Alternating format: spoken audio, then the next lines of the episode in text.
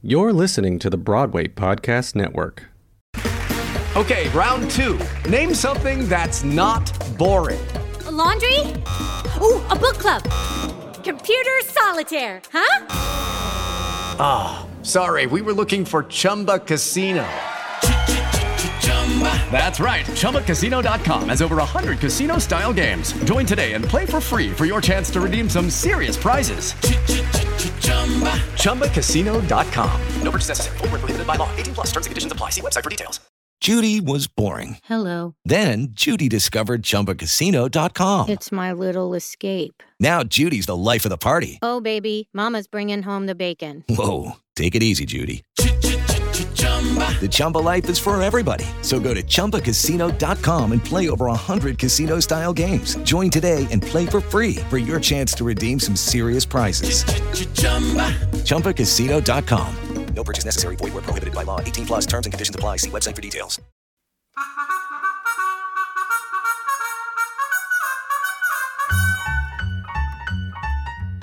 I'm Laura Bell Bundy.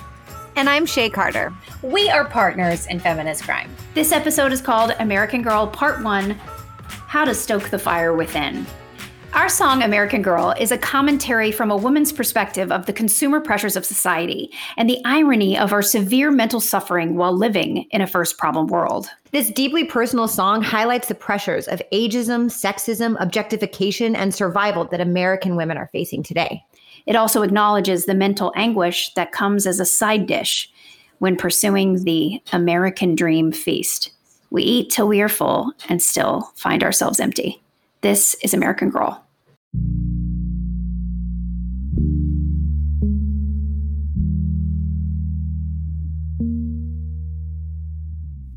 I wish it could be simple. Wish I could be happy with what I got. I could live the dream for just two hours, sailing on a rented yacht. Trust fund wannabe, get these new shoes overboard with an overdraft fee. I wish I was happy, but I'm not. Was it so hard being an American girl?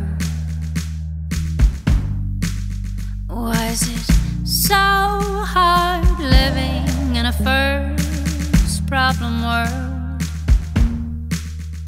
When the prettiest things are now holding me back and I can't get away from this massive attack, why is it so hard?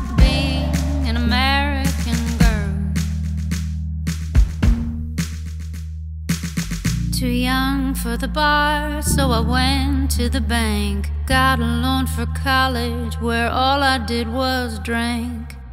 Working so hard to repay Sallie Mae. Gonna have to freeze my eggs if I want kids someday. If you build it, they will come. I don't think that works for everyone. Chevrolet promises windblown hair. Now I'm stuck in traffic, going nowhere. Why is it so hard being an American girl? Why is it so hard living in a first problem world?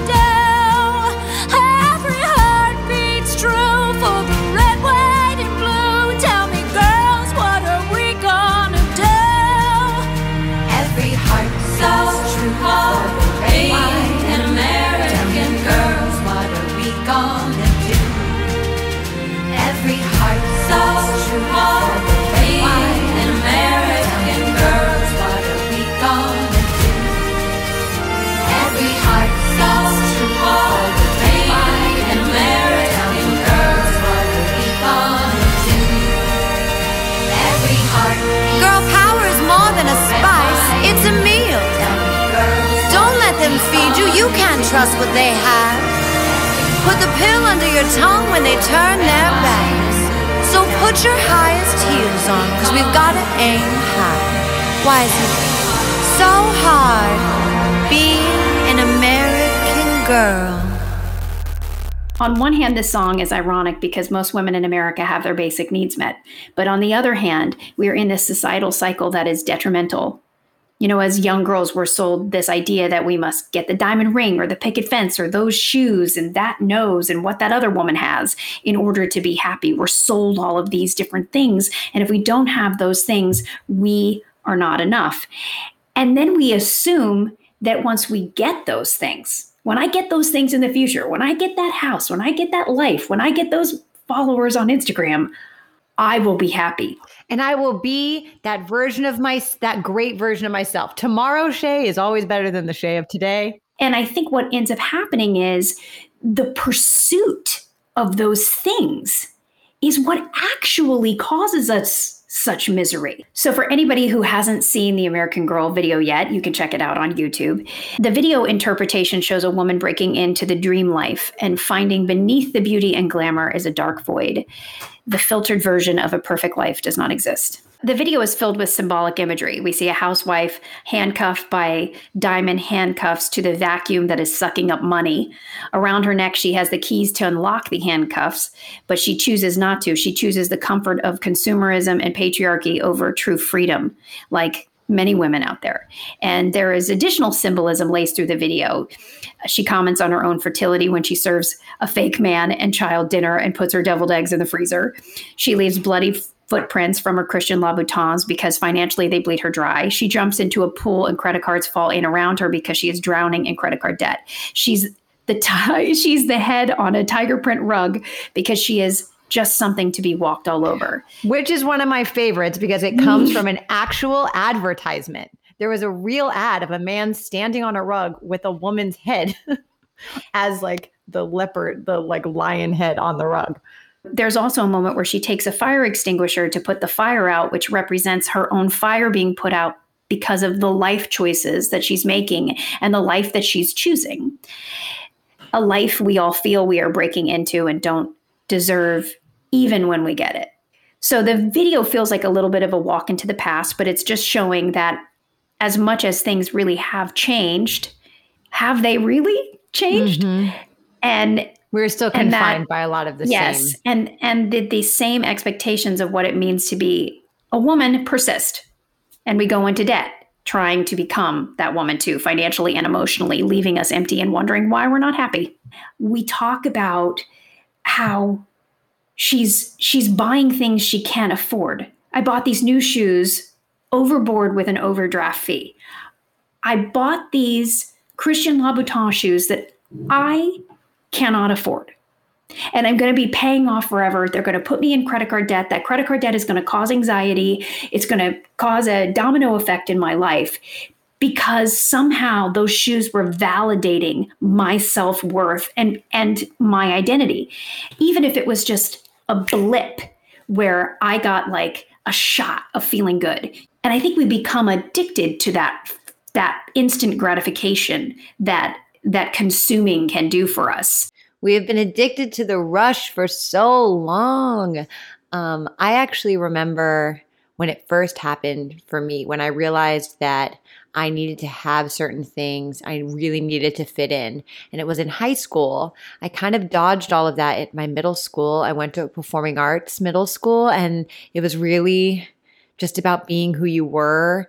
And I would have like a weird disco day because I loved disco for a minute and everyone just thought I was cool because I was being authentic and it was just such a a lovely way to live. And then I went to high school and I hadn't learned how to want to conform and I hadn't learned that standing out in the ways that I was getting praised for before were going to make me a target. And I remember being aware that I needed the right shoes that everyone had, and I needed the right backpack, and I needed the right outfit just so I would blend in because I didn't have it and I was getting bullied, and it just made life so much harder. And so I really, I really looked for how can I conform? And mentally, then that stayed with me. And then it became now I'm going out into the world and does my hair look as good as hers? And this person has a Chanel bag and they're treated differently. And if I dress like this, then people think I have this status. And um, you can play that game and get yourself into debt so quickly. I've seen my mom struggle. I've seen people in, in my family struggle financially to not even be able to have their basic needs met. And I will never be that person who spends $20,000 on a bag, even if I have it. I, because I think about how many people could be fed with that and how much rent could be paid with that. I also think about money in terms of time. I've worked so many weird jobs and I've been an hourly employee. And so to hand over that money, I really see it as handing over my time. And you can find yourself in so much debt that you end up working the best years of your life, seven days a week, 60 hours a week. And it's like, you know, you sold your 20s for what? You sold your 30s for what? We are only young and in able bodies for a certain amount of time. And I don't think we talk about that enough. Honestly, these, these beautiful items that we think will make us feel good we are enslaved by. And that same thing goes with the person who's, I'm going to spend $100,000 on my wedding. So I'm going to begin my relationship with this person in debt or owing you know someone something or parents or whatever. And you know that sort of seems just sort of crazy. I say that but shit i did it. And there's this whole industries being built around these ideas of you should and must have this kind of wedding or it's not a good wedding. There's shows about who who did it better in terms of those weddings. Um, the dress you must have that and all these things that if you don't have it you're not enough you are not worthy you are not worthy of love um, you are not worthy of being alive and so on one hand, when we don't have those things, we don't feel like we're enough, and that creates unhappiness. And then in the pursuit of those things, we become a slave to how much it cost us to have it. And so, how are you going to then be happy? You're yes. going to purchase a lot of items that make you feel good and you're going to go further into debt. And because you have that debt you have that anxiety. And because you have that anxiety you're going to take those pills and drink that alcohol. And mm-hmm. because you do that you're going to keep doing more of the other. So it's a cycle. It's this cycle that just keeps going and perpetuating itself. The more we do it, the more that we validate it. So it's sort of like an emotional footprint. You fall in line and you do what the people around you are doing, and you agree and you listen and you feel like you need to, in order to have a successful life, I have to check all of these boxes. And I'm just doing it without even questioning it, questioning if it's right for me. And I think in our song, American Girl, this is somebody taking that pause and observing what they're doing.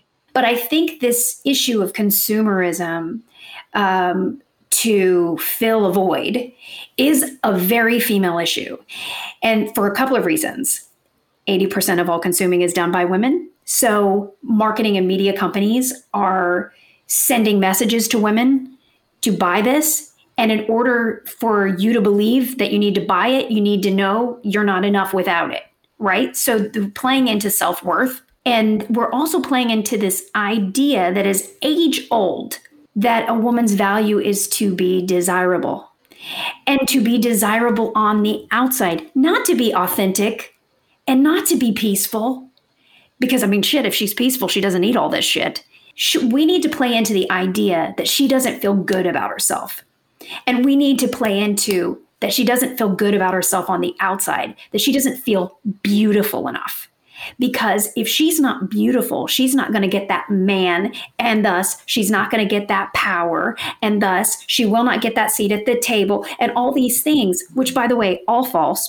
All those things are false, but we are we are made to believe that that's the way in for us is to be desirable because that is what we were taught in the 50s and 60s and and even beyond that. My grandmother, okay, born in I think 29, till the point she was almost 90 years old and died.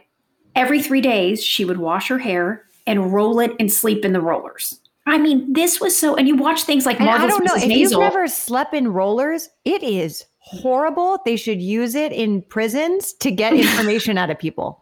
Sleeping in hair rollers is the worst. I used to do it all the time because I was a pageant girl. And my mom, I mean, I think starting at the age two and a half or three, would roll, I would sleep on rollers. I, I literally would. And you know, it's interesting, you know, we talk a lot about this idea of being desirable and being being beautiful. I was a pageant girl. I won a, a beauty pageant when I was five years old. I won a new car. Who gives a new car to a five year old? The Miss Hemisphere pageant. That's who does it. I was Miss Pee Wee Hemisphere. And so there was all of this, and my my aunt was- Hemisphere, not even Yeah, universe. the hemisphere, guys, just the hemisphere. Just the hemisphere. It stops there. But there was so much emphasis when I was growing up on being beautiful, not only because my grandmother came was very very poor. She only had two dresses to her name growing up, but by God, she was going to have her hair and makeup done. And the first thing she said to you when you walked in the house was a comment about your hair. Oh, I like your hair. It looks good. Or "Mm, your hair, you're wearing it kind of straight and flat, you know, because everything was bigger hair, right? Or she would make a comment on how I looked. The first thing my mother and my aunt say when they see anybody or you come over to their house is, Oh, I'm a mess. My face isn't on. The first thing they focus on is the outside of themselves. So there was a lot of emphasis there. We also recognize that, like, you'll hear these sayings of she let herself go. And there's times where I'm feeling like my best self, but I I don't look my best. I I woke up, I didn't want to put makeup on, and I want to go somewhere. I want to go to the store. I want to go sit and have a cup of coffee. But I I do have the pressure of if somebody saw me, what would they assume of me? Because I'm not up to my normal standards or what I've felt in the past needed to be my standard for how I look or how this means I care about myself. This is me showing that I love myself. But is it? Well, I think there's it's a happy medium. If the hair and the makeup makes you feel good and you're like, I got my groove back because we've been all in quarantine and sweatpants and all this Yes. stuff. And Yeah. I put my hair and makeup on today and I feel fucking great because I did it. And I'm like, shit, I look good. And my husband said I look cute. And I'm like, well, don't get used to it because I'm going right back to the sweatpants and no makeup and a and the top bun tomorrow. Um, in fact, as soon as my son goes to sleep. But it's it's interesting that all all of this this is this is so reinforced in our thinking as women. And depending on where you came from and how you're raised, it's even more enforced. It does sometimes seem like a first problem, first world problems are silly and superficial, but it all is in how it is affecting the human being. Like we have hedonic adaptation. Whatever we get that's nice and new gives us a, a blissful happiness for a moment, but it is fleeting and then it's just normal. And then anything under that brings us unhappiness.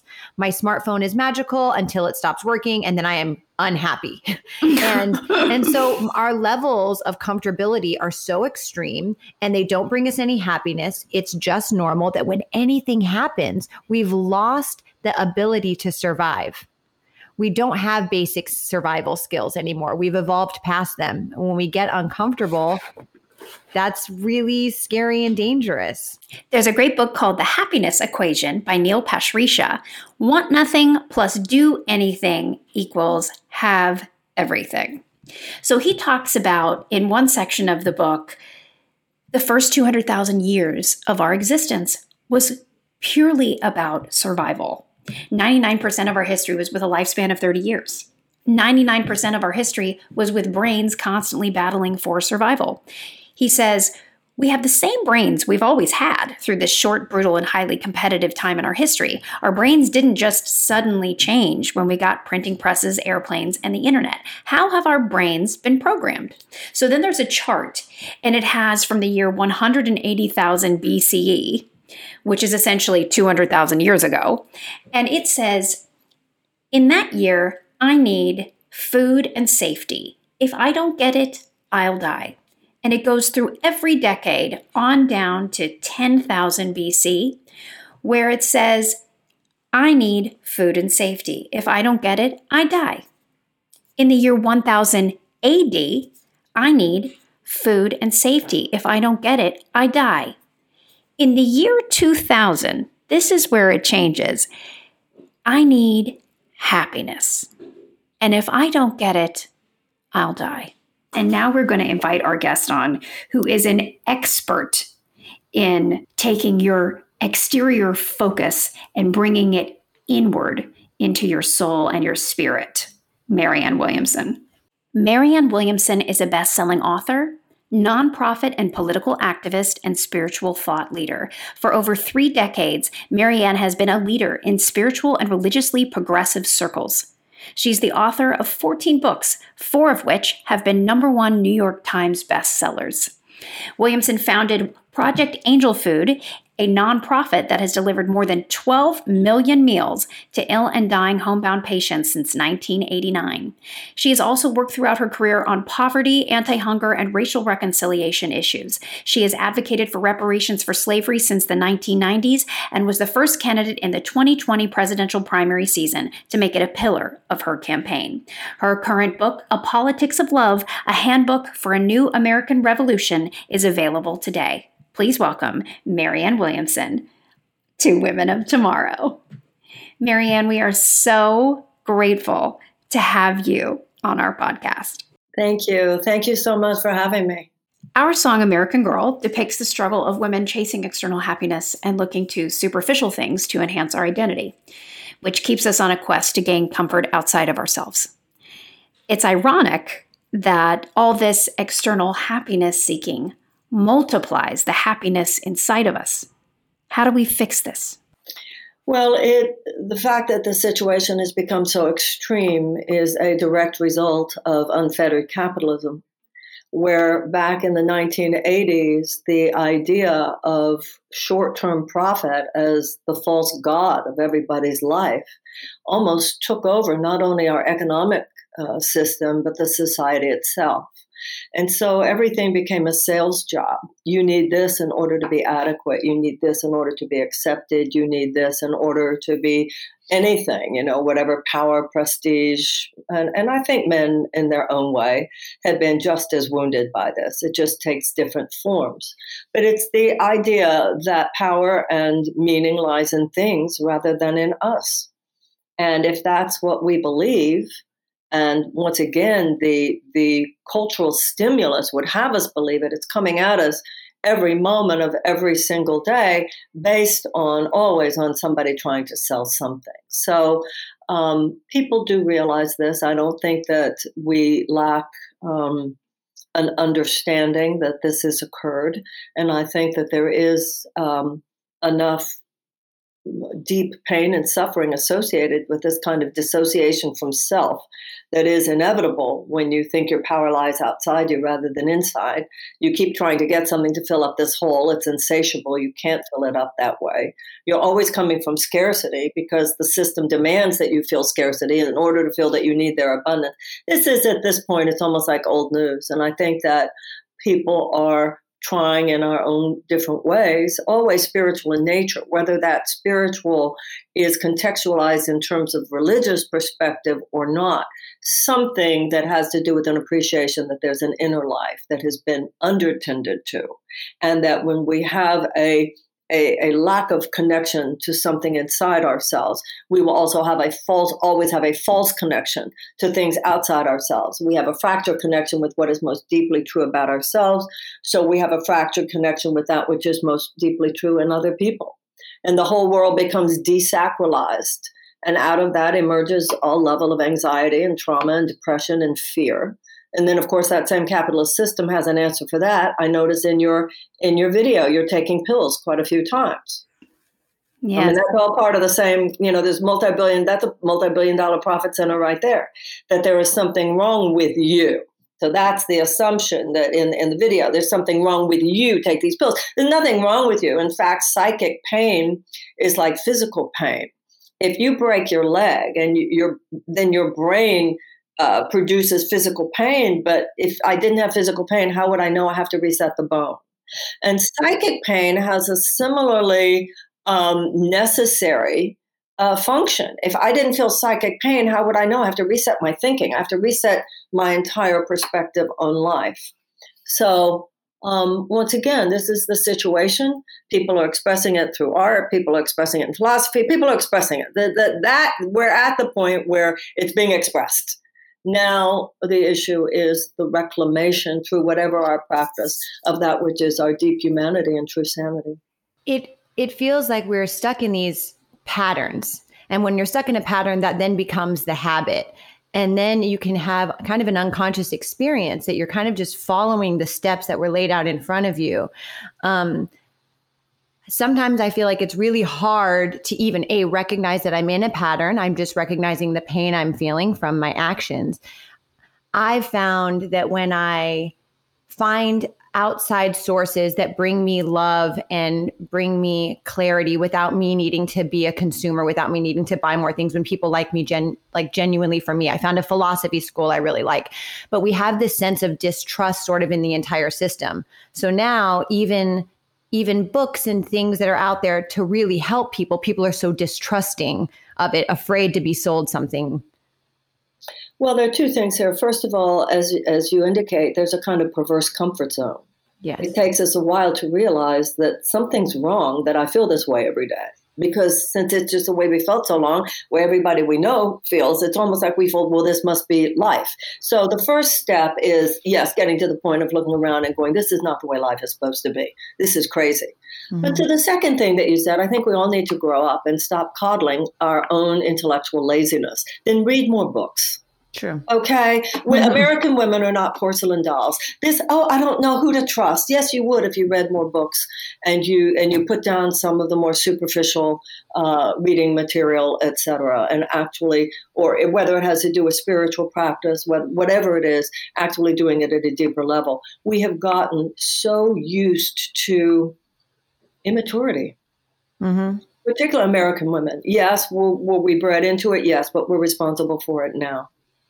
Yes. And we're not porcelain dolls, and we've had a post we've had a crisis of post adolescence in our society. Too many men acting like boys, too many women acting like girls. But no one can make you grow up. You have to choose to grow up. And that's why I said we need to not coddle in ourselves any kind of I don't know who to trust. Because yes, you do if you actually read the material. Right. You, you, if you read it enough and listen enough, you, you do know bullshit when you hear it. Mm-hmm. Mm-hmm. With LuckyLand Slots, you can get lucky just about anywhere. Dearly beloved, we are gathered here today to. Has anyone seen the bride and groom? Sorry, sorry, we're here. We were getting lucky in the limo and we lost track of time. No, Lucky Land Casino, with cash prizes that add up quicker than a guest registry. In that case, I pronounce you lucky. Play for free at LuckyLandSlots.com. Daily bonuses are waiting. No purchase necessary. Void where prohibited by law. 18 plus. Terms and conditions apply. See website for details.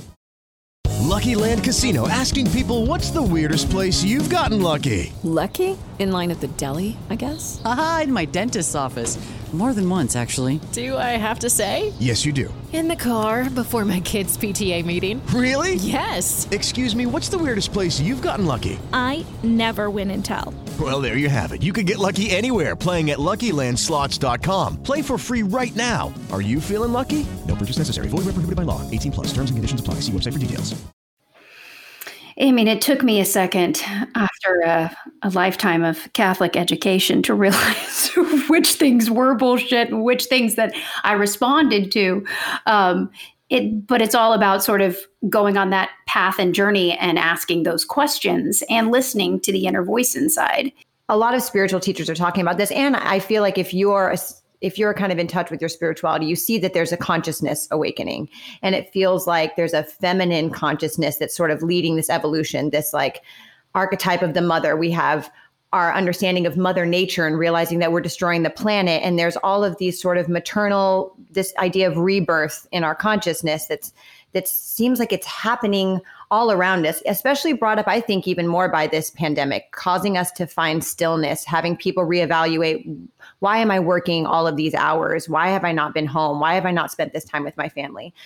How do we find support in kind of developing this feminine nature that lies within all of us? I don't think it's just women that have this. I think men have an, an like a feminine nature that wants to keep things and grow things. Um, how do we find support for that in a healthy way? Like, where are the communities that would help in this kind of global consciousness?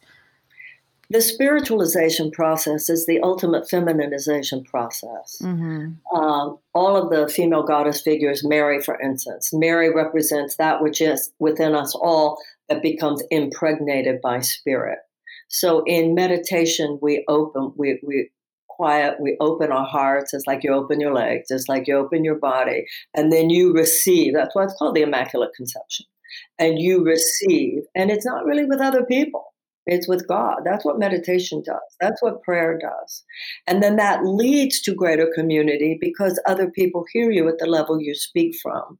So the deeper you go within yourself, the deeper you can bond with other people. But until you've done that work with the God of your understanding, it you can have community, you can be with people, but that doesn't mean you really know how to get down with people.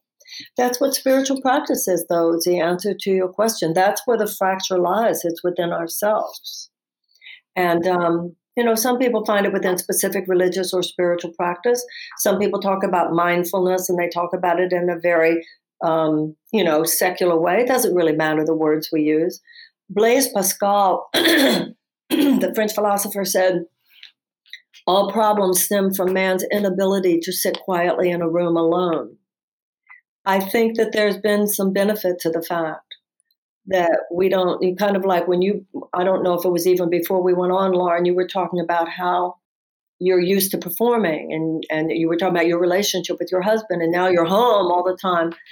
For me, uh, because I've had such a public career for 37 years, it, has been a, a time to process some things that my busy mind avoided processing um, we've all needed.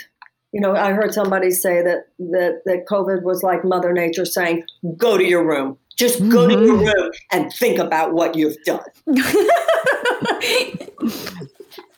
In so many instances, maybe yes. that's why I have the anxiety I've got to sort through. And also, when you were talking about your relationship, I mean, you really learn a lot about relationships. Uh, I think it's up. I think it's up for everybody. Yeah, well, you can't run from them and you can't run from yourself. That's right. That's exactly the two people you can't run from. That's right. yeah, you talk about shifting from probability to possibility.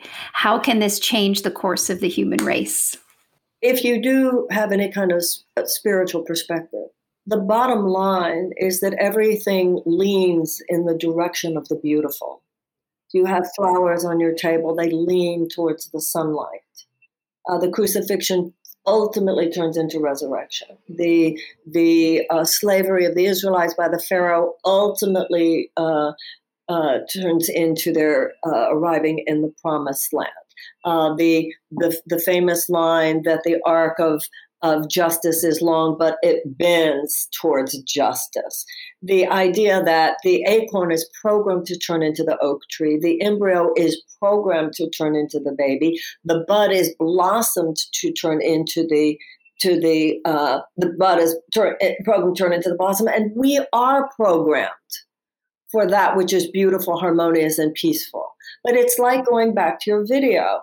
We have developed a civilization that counters our own natural knowing. It tells us that we aren't who we essentially know we are. It makes it harder rather than easier for us to bond with others in a natural way. And it has taken us to the point not only of individual trauma, such as your such as your your video certainly portrays her trauma, but it has also because of all the collective trauma we are killing ourselves. We are killing ourselves. But once again, what's the good news?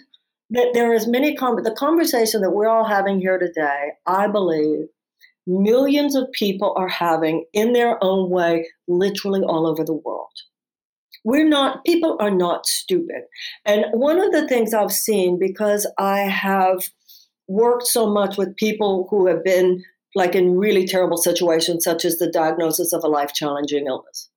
And one of the things that I've seen with people who just got diagnosed with cancer, or they were just told that their child is addicted to heroin, or they just were told that they're going bankrupt, or they've just been told that their spouse is leaving and they hadn't expected it.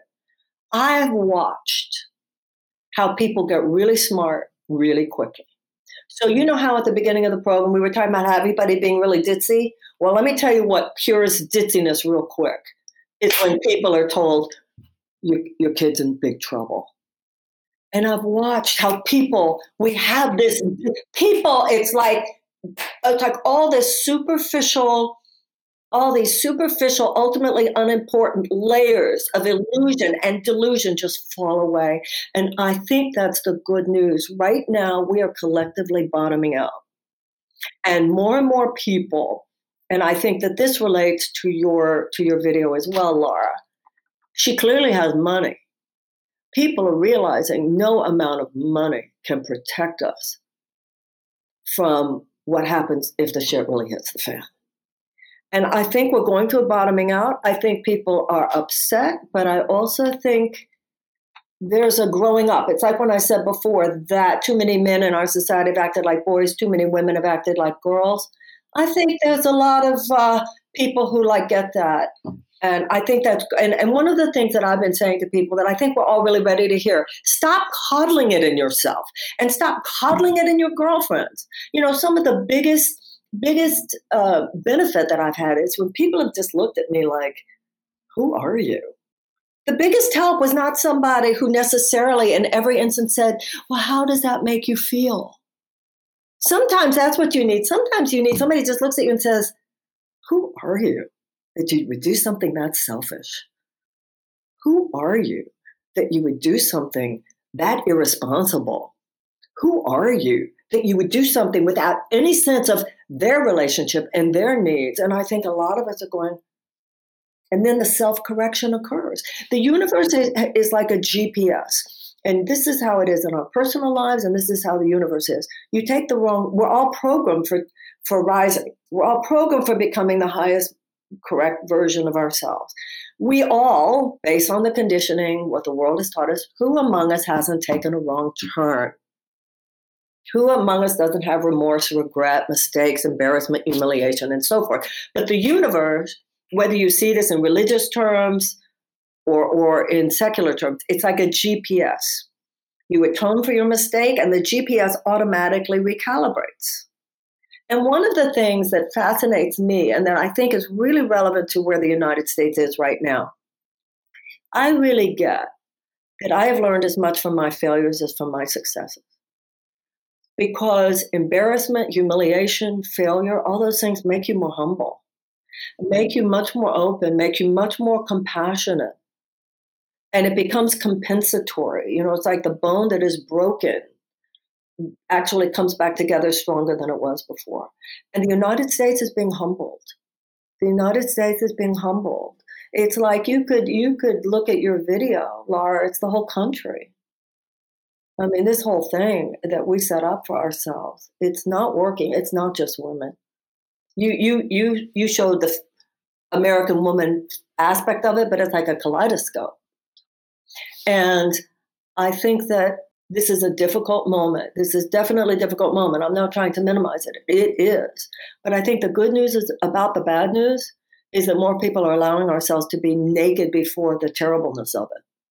You know, raw before it and recognizing that not everything has an easy answer. Like when we talk about this bit with our kids and when we talk about things with digital, it's not easy answers. And I, I love the book. One of my favorite books is Rilke's Letters to a Young Poet.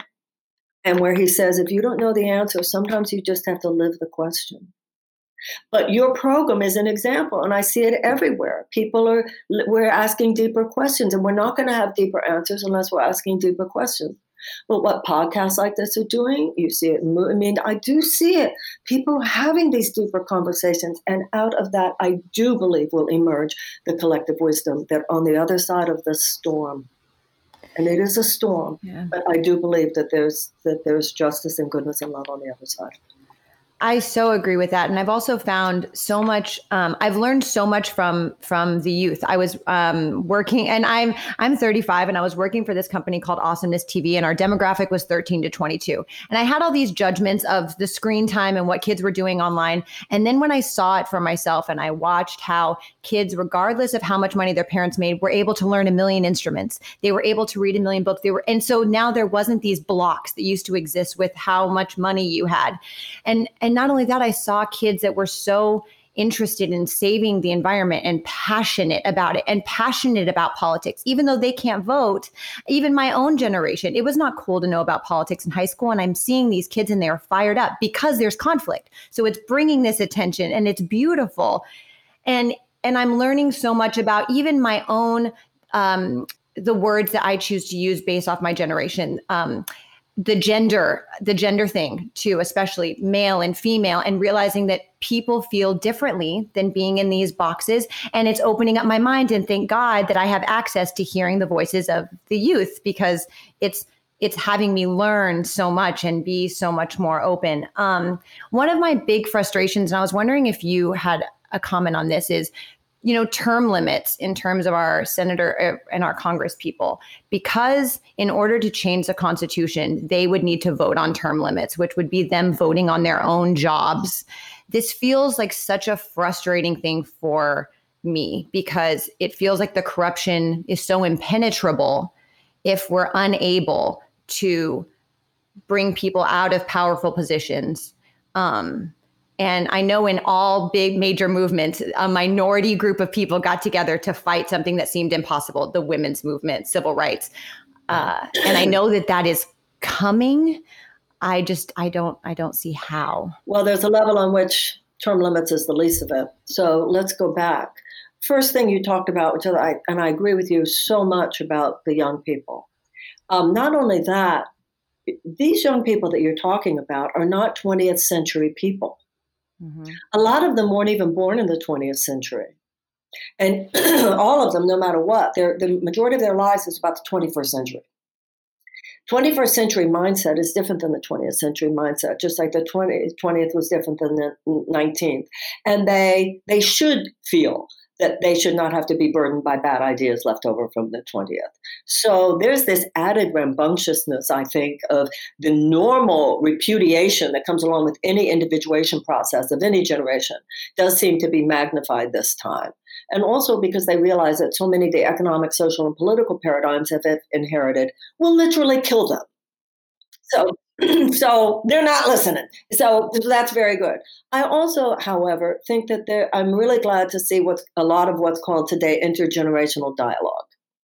Because I think the younger you are, the more you know certain things, but the older you are, the more you know certain other things. The, both are true. I think of the decade, every decade is like a, a, a, a grand room in an amazing house every room is amazing in its own way. When you're in one room, you're not any longer in the room you used to be in, and you're not yet in the room that you will be in. So I think there's something about the wisdom of every decade and what it's showing us, every phase of life. And the, once again, intergenerational dialogues, I think, are also really profound. I think sometimes when I've heard older people say, well, we're not treated with respect, my response has been, why don't we act more respectable? Because I think when we do behave with respect, every younger generation really does want to hear from the elders, but not if they're talking bullshit. Now, in terms of of um, Congress, the problem is the the the fact that our democracy is is so threadbare. Our democracy itself is on life support. Term limits helps, but it's treating a symptom. It's not treating the cause.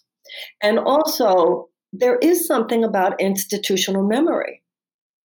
If you have term limits, you could you would one of the arguments against term limits, which does have some validity to it, is how will you ever have long-term planning?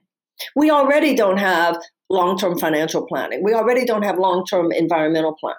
Every every single Congress, congressional session would be starting out uh, over at the beginning. So it doesn't get to the root of the problem. Getting to the root of the problem fix it means fixing our democracy. This is where HR one comes in. This is where the For the People uh, Act, which is the bill in the Senate, which is the parallel to HR one, comes in. HR one had already passed in the Senate. I mean, had already passed in the House last time but the Democrats didn't have the Senate. Now the Democrats have it. This is more important than any other bill right now. It, it, gives us automatic voting rights. I also believe, in terms of what you were saying about the kids, because I that is so my experience as well. I think the voting age should be uh, lowered uh, to at least 17. I wouldn't even have a problem with 16, but at least to 17. Why does somebody who stands a chance of living here for another 10 years have more power than somebody who would have a chance, if we got it right, to living here another 50 years? Right? Uh, but this this bill, which will counter these horrific voter suppression efforts that, that are going on all over the country. So so uh, the term limits issue is treating one. We got to go deep, and that has to do with the For the People Act. Some people have a problem with it, which I do understand. Having been a candidate, I understand. Uh, it's not good to third parties. Uh, that's a real problem. But in other ways, it's really, really important because the Republicans are doing a full scale assault all over the country right now on voting rights. Once you uh, once you uh, suppress voting rights enough, uh, it's all over. It's already almost over, anyway. But that's really a nail in the coffin of our democracy. I think I I read uh, yesterday again, getting my news from Instagram. Uh, Which that- is where you know.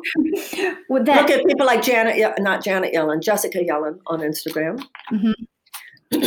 um, you know, I, I I read something about it's now going to be illegal to give food and drink to people in line to vote. And I'm like, how? I just want to say how blatantly obvious. You know what? I think the term "how fucking dare they" that's really needs to be our spirit now. How fucking dare they? This is, this is, and for people to see, this is a direct attack on, attack on our democracy. And what you had in this last election, you have some seventy-five-year-old woman uh, who is standing in line for hours, and she and no, and somebody's being arrested for giving her some water. You wouldn't do that at an amusement park in, in Disney World when the lines are two hours. If someone were coming by and see someone about to faint because it's hot outside, they give them water. I it's This just is- like cutting off. is- This is also, though, what I was saying before. It's becoming so obvious now that people are seeing it.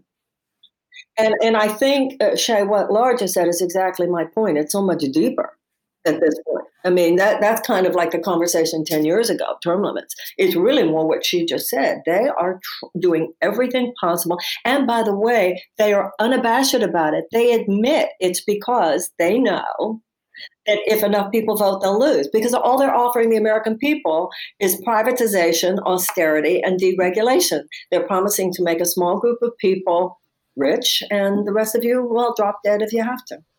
Right. And, that's we're pretty going to ruin our planet in the meantime and And keep the a planet woman, drop dead. keep a woman in And her home. species drop dead. coming coming back full circle to why social media can be a beautiful thing is it's a lot harder to cover anything up everyone has a smartphone you can take a video of somebody acting like that and you That's can get all of that information out there Yeah, where before those stories would have been crushed Well, look at police brutality. yes I mean, if somebody hadn't had the had the, the video of George Floyd, no one would have been believed and that story would have been squashed And of course, what we have now that's taken us into such dystopia is even with videos. I mean, look what's happening with the riot. We know what happened, and we know who those people were. And we have a US senator saying they were Antifa, they were not Trump supporters, and they were well behaved. So we're being asked, or like with Eric Garner, when we're being asked now to deny what our own eyes are telling us. So even when we have videos now. So that's why I think, and I do think this goes back to what you were saying about American women. We got to rouse up. But it's got to be a lot bigger conversation than just ourselves and how we feel.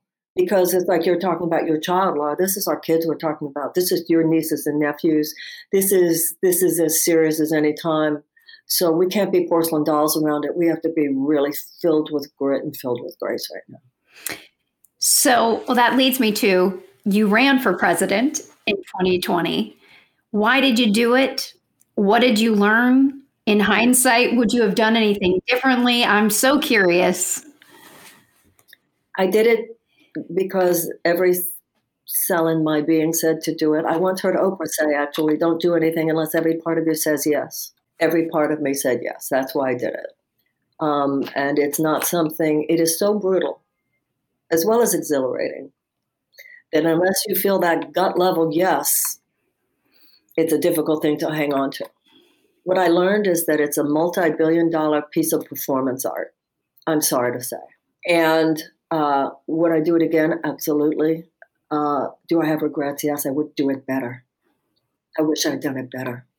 You know, one of the things that so much of my own spiritual journey has been about is being gentler. In a, my, that political campaign, I needed to be tougher. When Anderson Cooper came at me, I should have told him a few things. When when I would wake up every single morning and read lies about myself, and then was very ill advised, don't talk about it because that brings attention to it. But that's ridiculous because it's all anybody was talking about.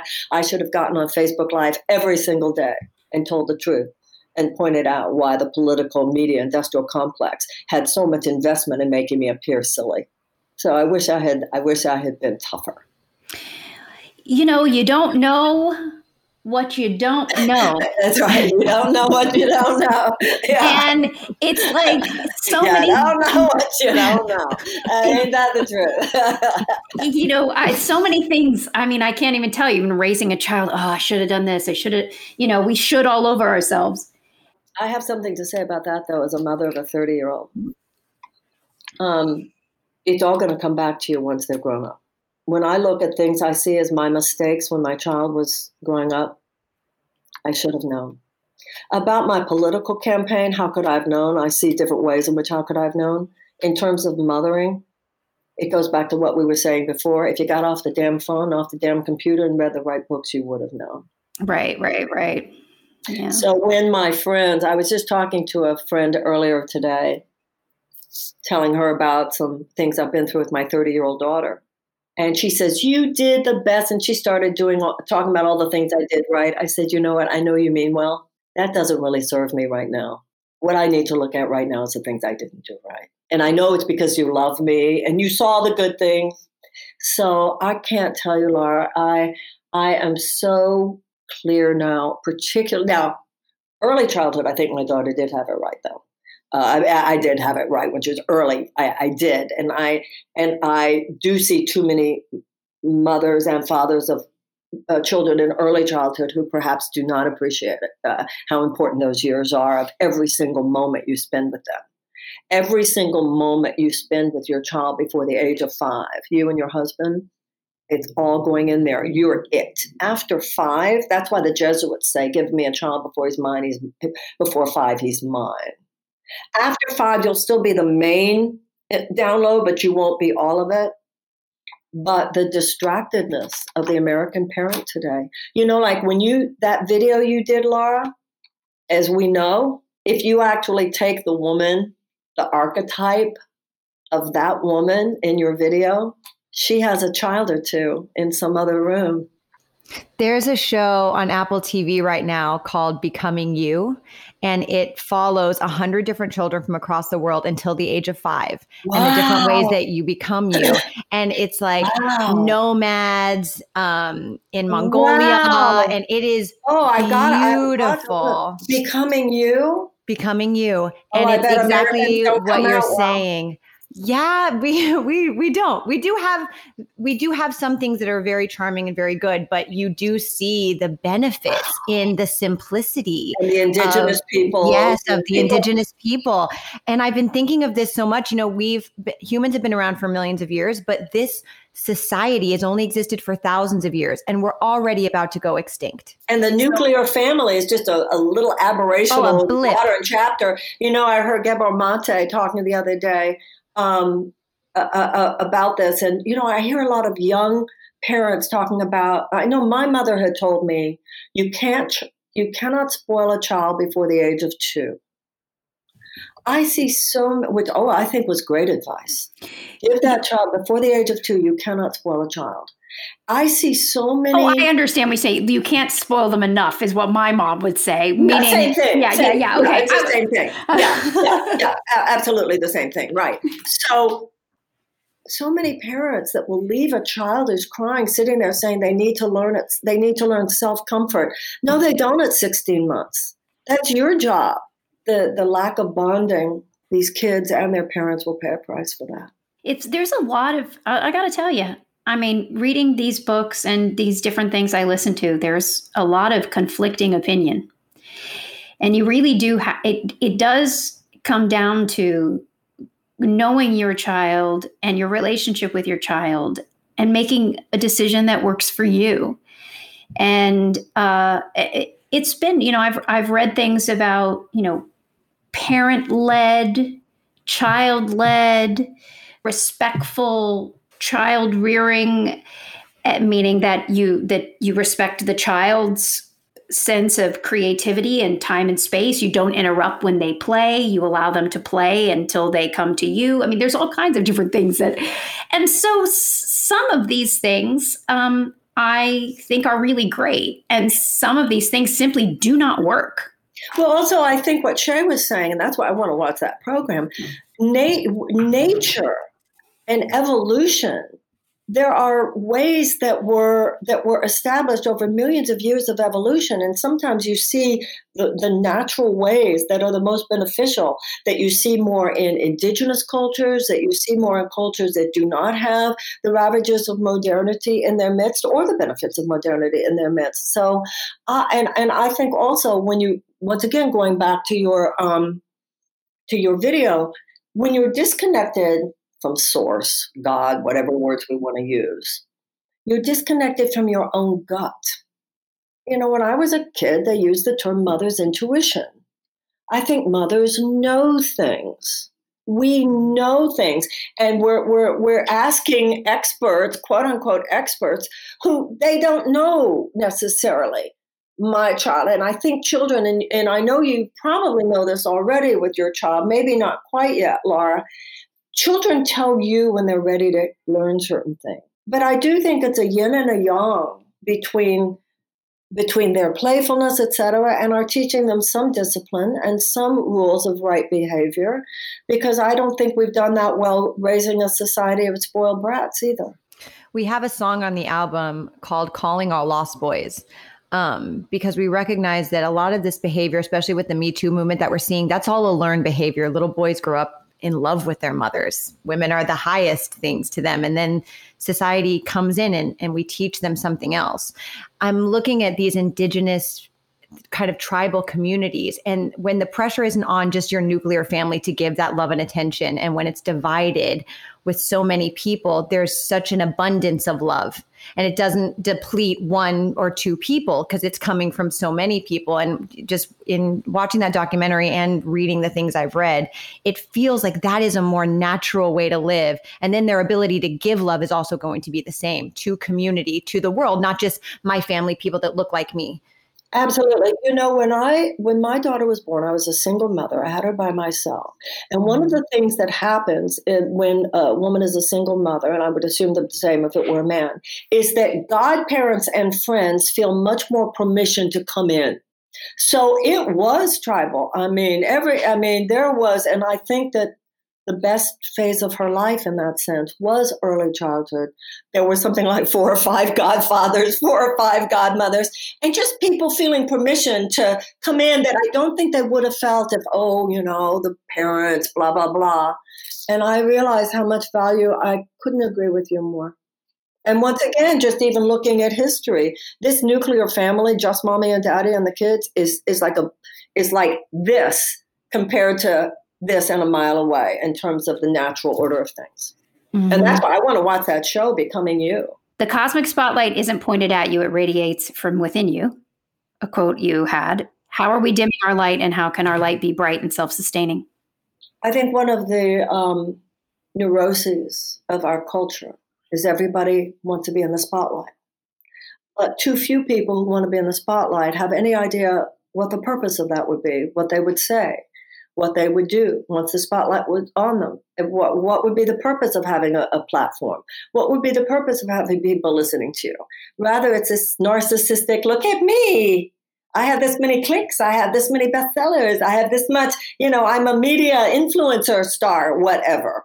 It's sick. It's part of the neurosis when you instead are are instead of grasping for the spotlight to be on you you're serving a light which is within which is bigger than you the irony of course is that the spotlight on you comes much more easily because everybody trying to be unique is looking so conforming. And people who aren't even trying have a light that radiates from within them, much like little children do. And so uh, when you realize the true spotlight that lies within us all, by whatever name you call it, you could call it Buddha mind, Shekinah, Christ, God, source, love, whatever we call it, when we not only recognize that light in ourselves and in others, but seek to serve that light in ourselves and others, then you do shine from within. And if there is a way that you could be of use to the world, the spotlight will find it find its way to you. You have an event coming up um, called Reality and Relationships. And I think our community would be so interested oh, in thank that. You. well, I hope that they will go then to marianne.com and learn more about it. And it is this idea that everything is a relationship. And that when you have that relationship to where you come from, then and only then, and that in, an, in a divine sense, that you are sourced by something bigger than yourself. When you have that reconnection, then you have the reconnection to yourself because that's who you are. And when I'm reconnected to myself, then and in a very real way, only then can I connect with you in a way that's real and authentic and peaceful. And then life becomes a web of relationships rather than a web of disconnection and trauma and pain and all of those things that you show so perfectly in your video. And I love your voice, by the way. Oh, thank you. Marianne, I cannot thank you enough, not only for being at this podcast with us, for being a part of our Double Standards event in 2017, but also for all the work that you've done and how it's impacted me. I read Return to Love, your book, at 21 years old, and I really do think that it sort of recalibrated me at the time and impacted almost every single decision I made in my life from that point on. I've well, used so many of your prayers. You've given oh, words to so you. many things that were like hard for me to put into those words and organize. Thank so you. thank you. Thank you. Well, it takes one to know one. So uh, it's it's a good feeling among all of us that all we we write about sisterhood, we think about sisterhood, and then we experience it and we know what value it can be to the world. So thank you, thank you so much for having me on. Uh, good luck to you. I look forward to hearing more of the songs and. Um, I hope that your your podcast will continue to put out the kind of material that goes to Steve. Thank you so much. Thank you, Marianne. Thank you. Bye. Have a great day. Bye. Thank you, darling. We live in the future and we live in the past. The Shay of tomorrow is going to be better, and I have all the shame from the shame of yesterday, from the Shay of yesterday. But my ability to change anything only exists in the present moment. It doesn't matter if I live 100 years or 10 years, my present moment is the same as your present moment, and it's all it's all that there is. If you want to fill your news feeds and all of your social media profiles with something that's going to make you a better person and not something that's going to try to sell you a designer handbag or tell you to take skinny pills every three seconds, please follow Marianne Williamson at Facebook at Williamson Marianne, Twitter at Mar Williamson, Instagram at Marianne Williamson, YouTube at Marianne Williamson. And you can check out the event that she's doing on March 19th and 20th on Zoom, where she talks about strengthening relationships. All of this will be in our show notes. I hope you have a great day. Be kind to each other. Be good people. If you like our podcast, please like and subscribe. And if you would like to check out our music from our upcoming album, Women of Tomorrow, various tracks are available everywhere on iTunes, Spotify, Amazon, and beyond. Have a good one. You take the high.